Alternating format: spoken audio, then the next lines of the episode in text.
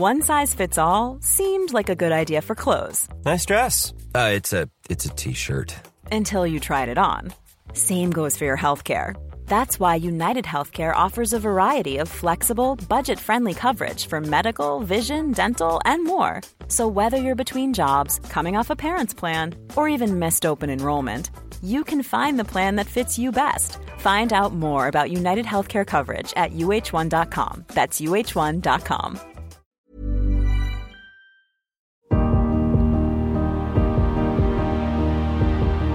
Bonjour, je suis Agathe Le Caron. Bienvenue dans Les Rescapés, le podcast qui vous parle de ces gens qui ont vécu une déflagration dans leur vie, qui a signé la fin de leur vie d'avant et conditionné leur destin. Nos témoins sont des survivants. Ils auraient pu sombrer, mais la fracture qu'ils ont vécue a parfois donné du sens à leur vie ou révélé une partie d'eux-mêmes qui serait certainement restée endormie.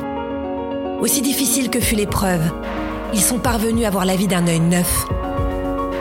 Parce qu'on n'a qu'une seule vie, celle qu'on vit. Parce qu'on ne peut rien contre les épreuves. Comment gérer l'après? Comment vivre cette renaissance pour qu'elle ne soit pas une petite mort? N'oubliez pas, la vie a toujours plus d'imagination que nous. Je m'appelle Nadalette, j'ai 68 ans.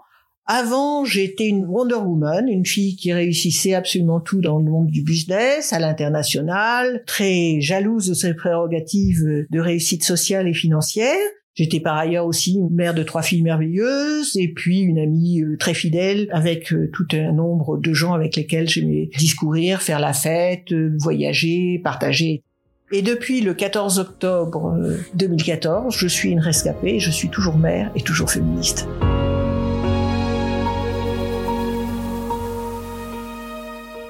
Je m'appelle Nadalette. Déjà, s'appeler Nadalette à la naissance, c'est pas forcément un cadeau parce que ça marque quelque chose qui n'est pas dans la norme. Le reste de la vie a un peu suivi. Nadalette, ça veut dire Noël. En patois de Périgord, c'était le prénom de ma grand-mère et mes parents euh, ont lâchement profité du fait qu'un bébé ne peut pas s'exprimer pour me donner ce prénom. J'aurais bien aimé avoir le prénom de tout le monde.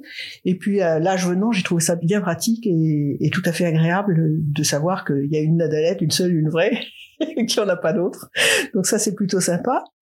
J'ai une famille un peu compliquée. Toujours est-il que très jeune, dès l'âge de 18 ans, j'ai commencé à travailler, à gagner ma vie parce que j'étais absolument convaincue d'une chose, c'est que l'ascension sociale et la réussite financière étaient ce qu'il fallait avoir. Donc il ne s'agissait pas du tout pour moi d'écouter mes rêves, de savoir ce que j'avais envie de faire ou qui j'étais ou ce qui m'animait profondément. Non, dont j'étais convaincue, c'est qu'il fallait absolument que je gagne ma vie, que je la gagne très bien et que ça, ça allait me donner une liberté par la suite de faire tout ce que je voulais.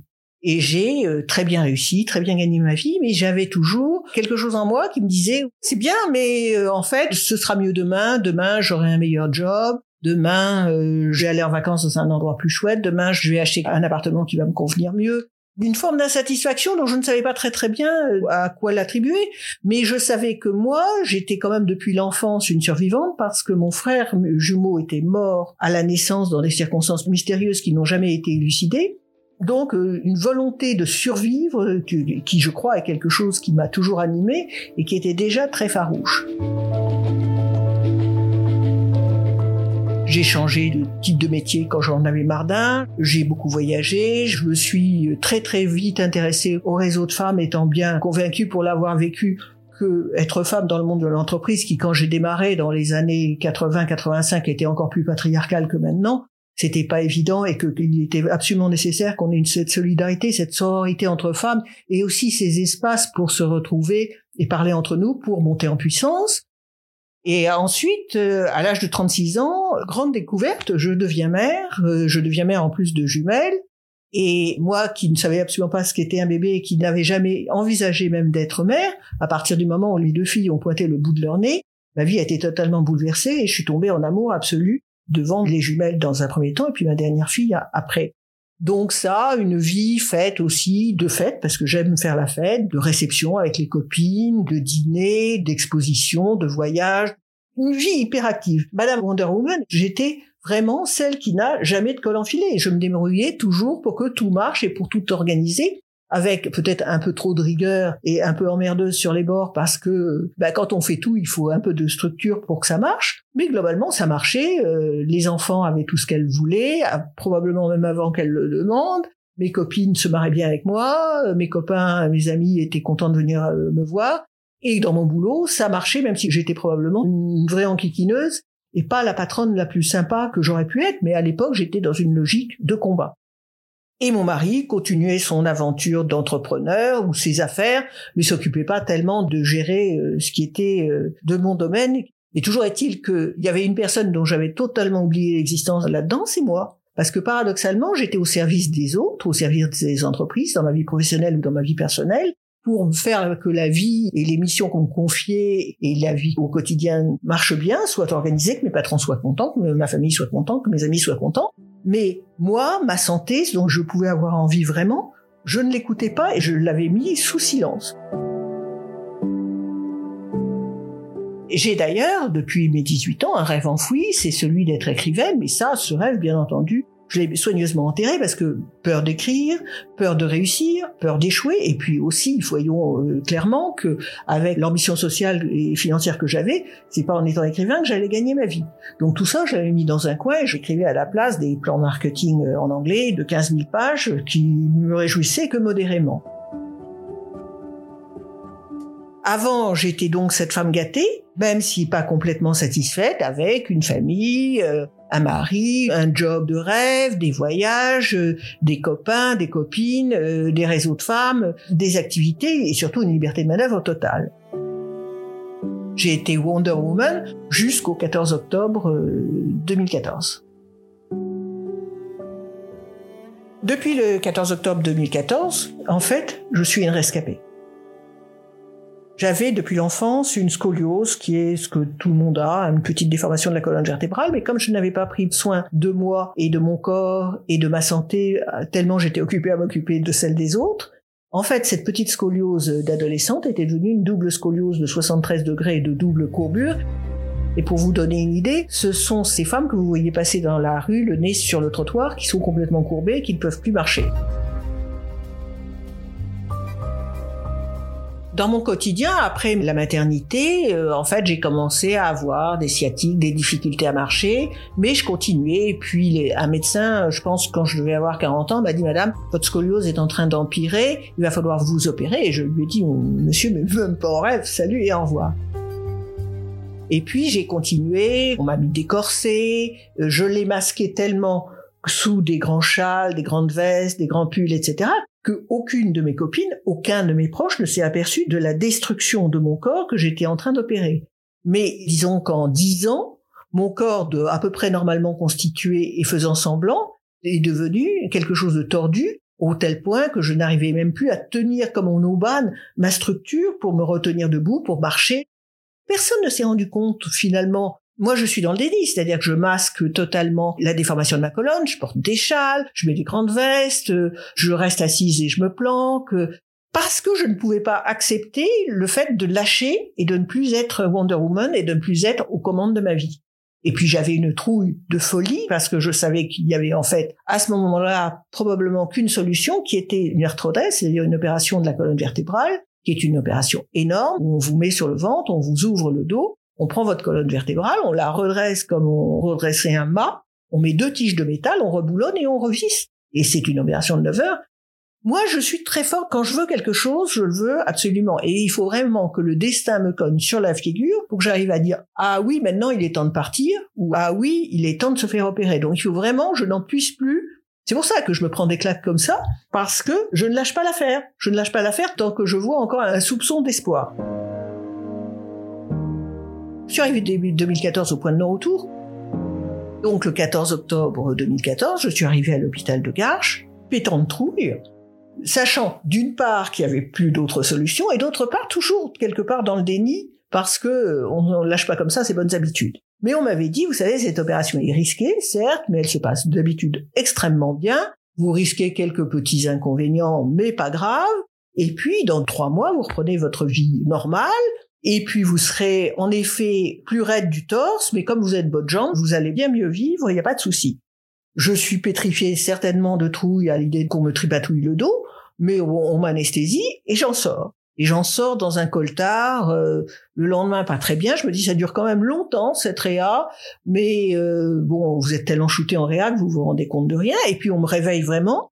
Et là, au pied de mon lit, il y a ma famille, mon mari un peu gêné, et il y a surtout énormément d'hommes en blanc, de chirurgiens, de médecins, de ceci, de cela, le psychiatre, enfin tout, toute une série de mecs. Et quand on voit au pied de son lit et qu'on sort d'une opération toute une série de mecs, faut pas se dire que c'est bon signe.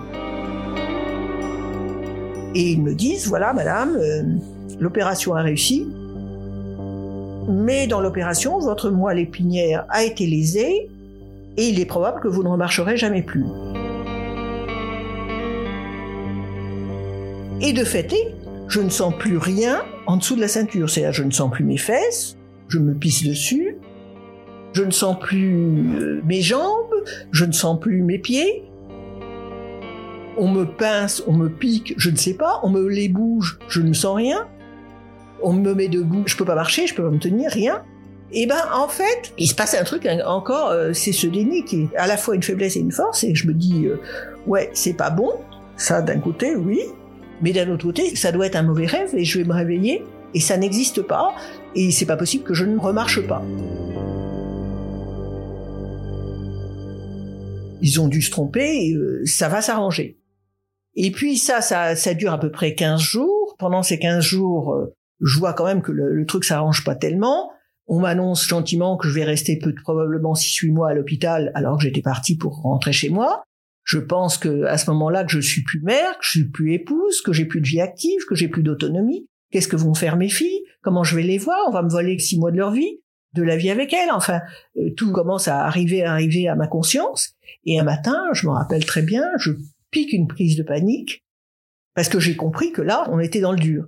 Non, j'étais paraplégique. Et là, je commence à, étouffer, euh, à, faire une crise de panique, un truc atroce. Et je pars à ce moment-là pour euh, neuf mois de rééducation, euh, en effet, en hôpital, en vivant dans un hôpital, dans une chambre de deux, pourrie, sale, avec des gens, certains plus malades que moi, d'autres aussi malades, dans avec une vie où, rien ne se passait, parce que l'hôpital, bon, il y a la visite des médecins le matin, mais de toute façon, vous, attendez, vous passez votre à temps, ensuite vous allez en kiné pendant une heure, mais c'est qu'une heure par jour, ensuite de temps en temps, quand vous avez un peu d'énergie, quelques copains viennent vous voir, mais vous apercevez que ceux auxquels vous teniez vraiment et que vous pensiez être euh, vos proches et être près de vous, vous ont abandonné parce que c'est juste insupportable pour eux de vous voir dans cet état.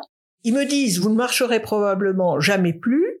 En fait, la première étape, c'est de vous remettre debout, de vous reverticaliser, et c'est quand même un très long travail parce que, comme les cosmonautes, le corps a été trop allongé, vous tombez dans les pommes, vous vomissez, etc. Le temps que la circulation se remette en état, vous vous apercevez que vous faites pipi dessous euh, et que vous portez des couches, donc c'est quand même moyen confortable. Et puis que vous pouvez pas aller aux toilettes toute seule. Ça vous change un peu la perspective de la vie. on vous pousse un pied puis l'autre, puis ensuite euh, on vous apprend à vous lever la lit et à passer sur un fauteuil roulant. Puis quand vous avez maîtrisé le fauteuil roulant, on vous donne un fauteuil roulant euh, électrique euh, et c'est pas la joie. Et puis vous essayez le déambulateur et vous allez très lentement et puis on vous apprend en vous accrochant à monter un escalier, les gestes du quotidien.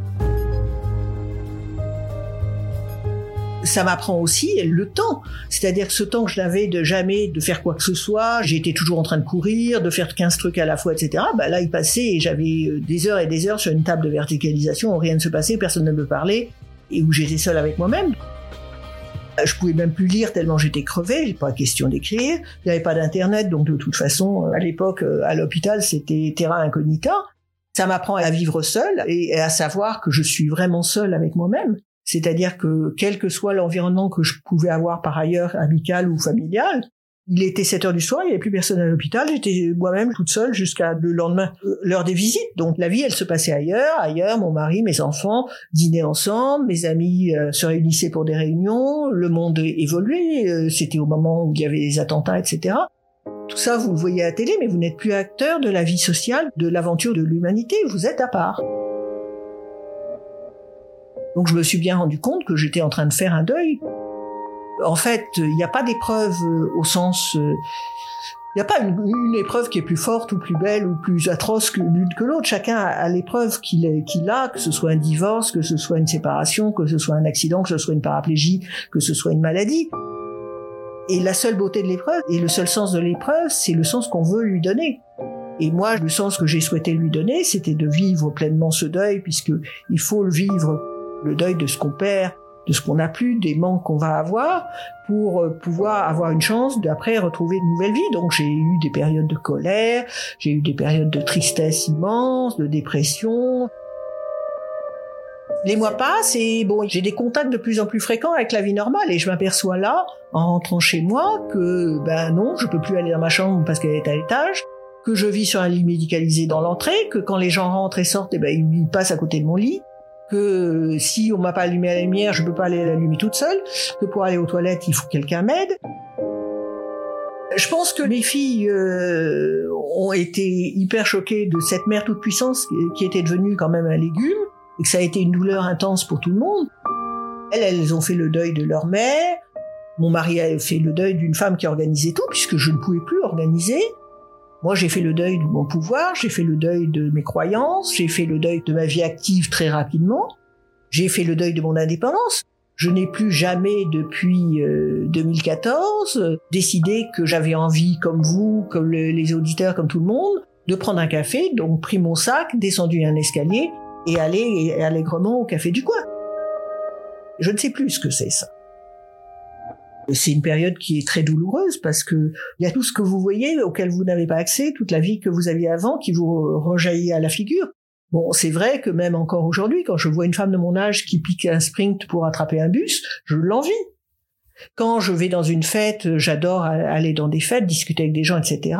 Je peux pas aller discuter avec les uns les autres parce que je me casse la figure. Donc si les gens viennent pas vers moi, je peux pas choisir de rencontrer ceux que je voudrais rencontrer. Et puis vient le moment fatidique où tout le monde a envie de danser, et moi aussi j'ai envie de danser, sauf que je ne peux plus. Donc euh, des manques et des, pertes, je les assume, mais il y en a, il y en aura toujours.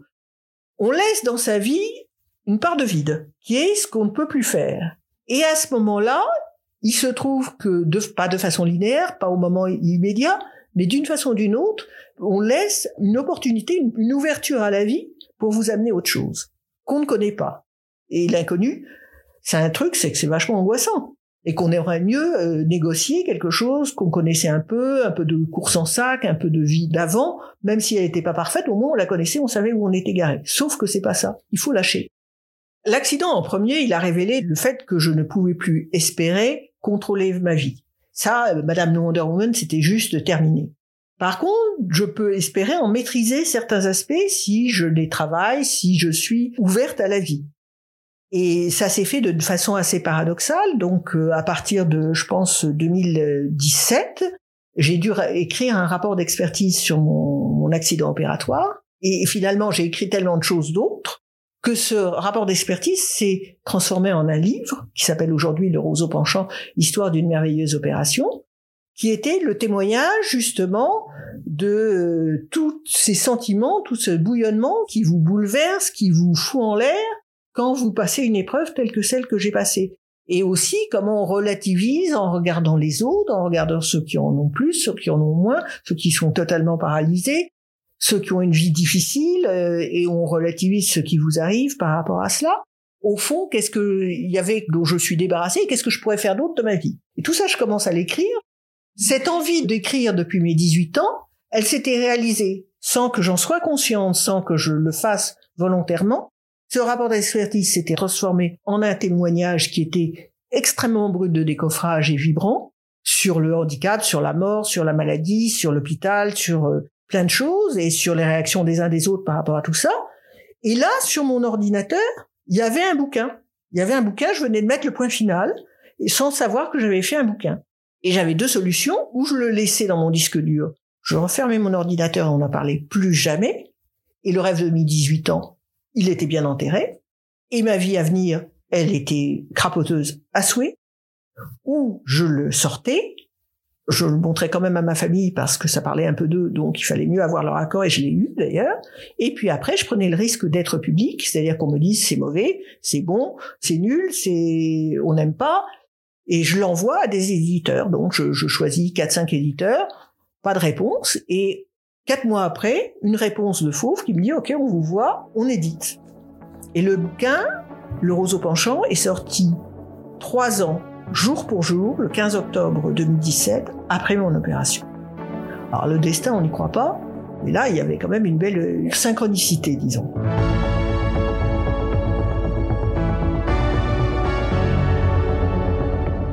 C'est pas le prix Goncourt ou, Guillaume Musso, mais ce livre a, vraiment conquis des lecteurs. J'ai encore des gens qui m'écrivent en me disant ce livre m'a bouleversé, m'a aidé, me fait réfléchir à tel truc.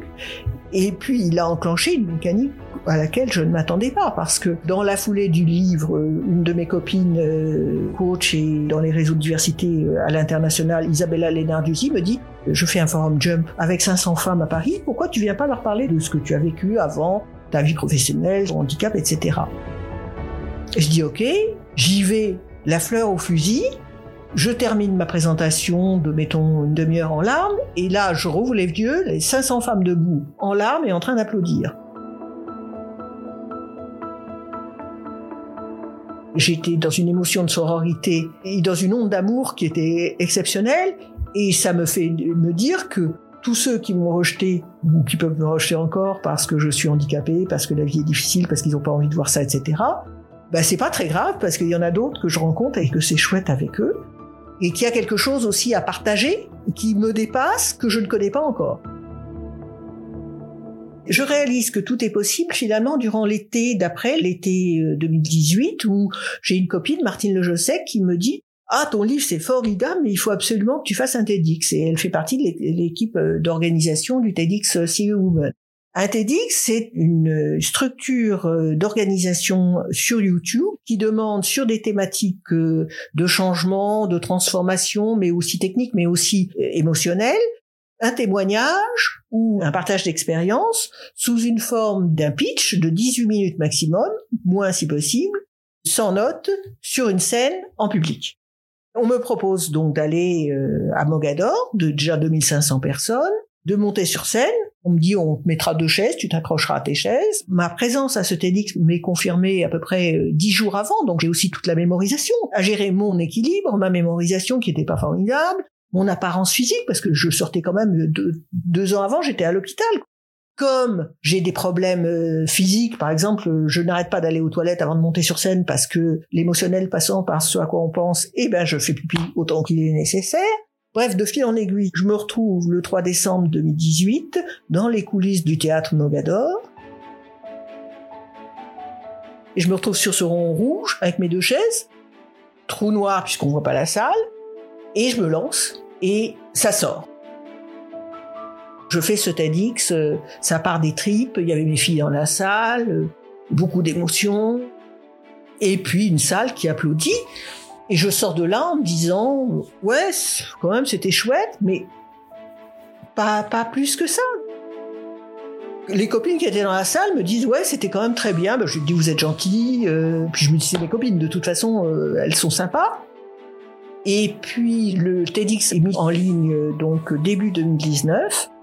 Et je me dis quand même, s'il y a 5000 vues, ça va être chouette. Et je passe 1000 vues, 5000 vues, 10 000 vues, 50 000 vues, 100 000 vues, pour arriver un an après à un million de vues.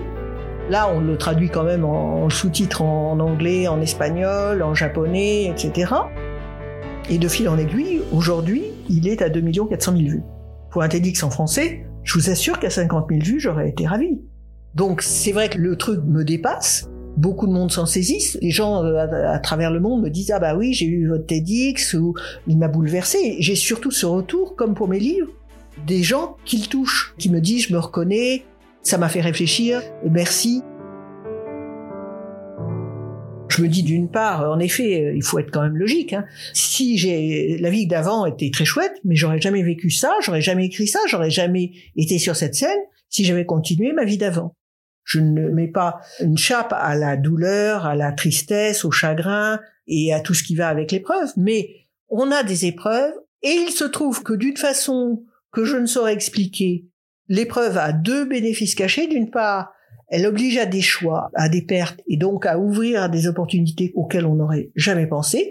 Écrire, faire des conférences, partager, partager avec des gens pour lesquels c'est important et à qui ça fait du bien. Et ça, c'est quand même assez extraordinaire parce que en 2018, je suis sur la scène de l'Olympia comme Johnny. dans cette Olympia totalement mythique où je ne pensais jamais me trouver. On vit un moment d'exception dans les coulisses de l'Olympia qui sont chargés de plein de choses. Et j'interviens, je reçois un prix Restart Awards sur la scène de l'Olympia. Je n'y aurais jamais cru. Et tout a continué comme ça. Et puis là-dessus, en 2021, les éditions Guitré Daniel qui viennent me chercher, qui me disent on veut faire un livre avec vous. Ben, je lui dis ça tombe bien, moi j'ai aussi envie d'en refaire un autre.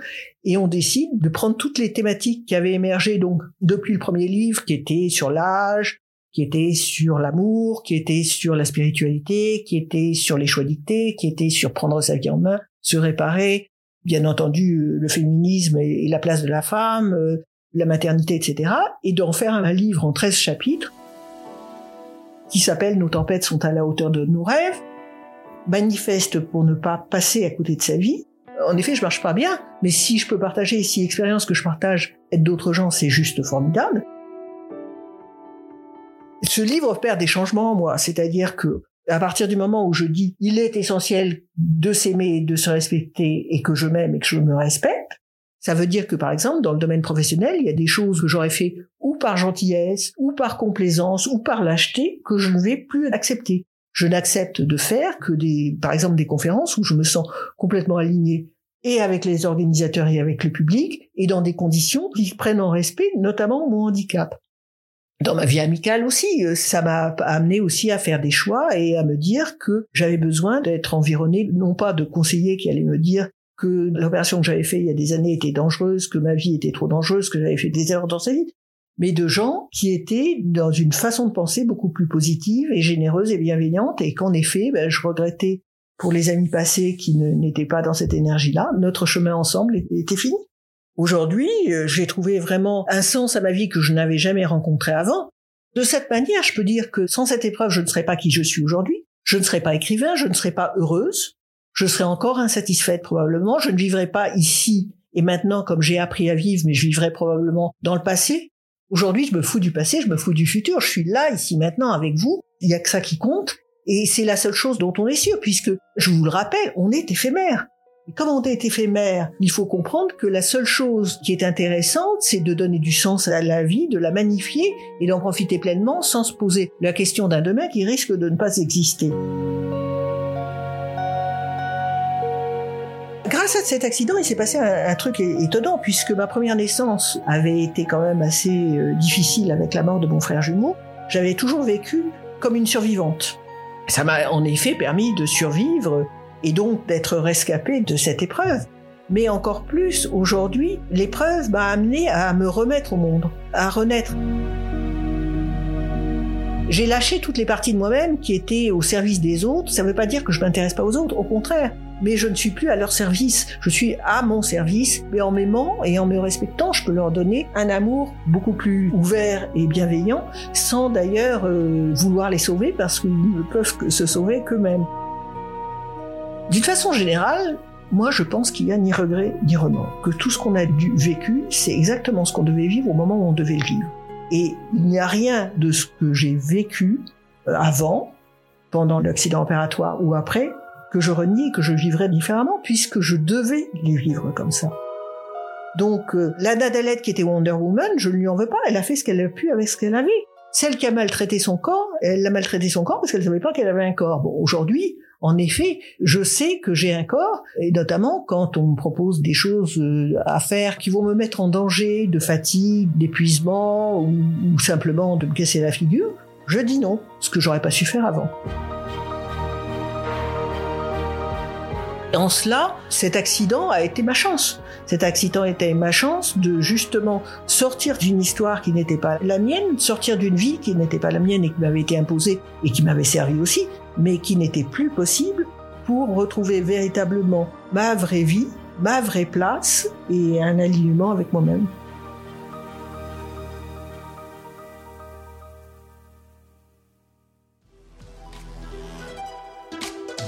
Cet entretien a été réalisé par Clémentine Delagrange et monté par Stéphane Bidard.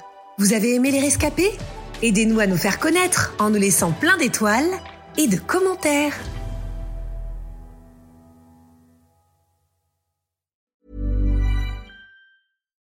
When you make decisions for your company, you look for the no-brainers. And if you have a lot of mailing to do, Stamps.com is the ultimate no brainer. It streamlines your processes to make your business more efficient, which makes you less busy.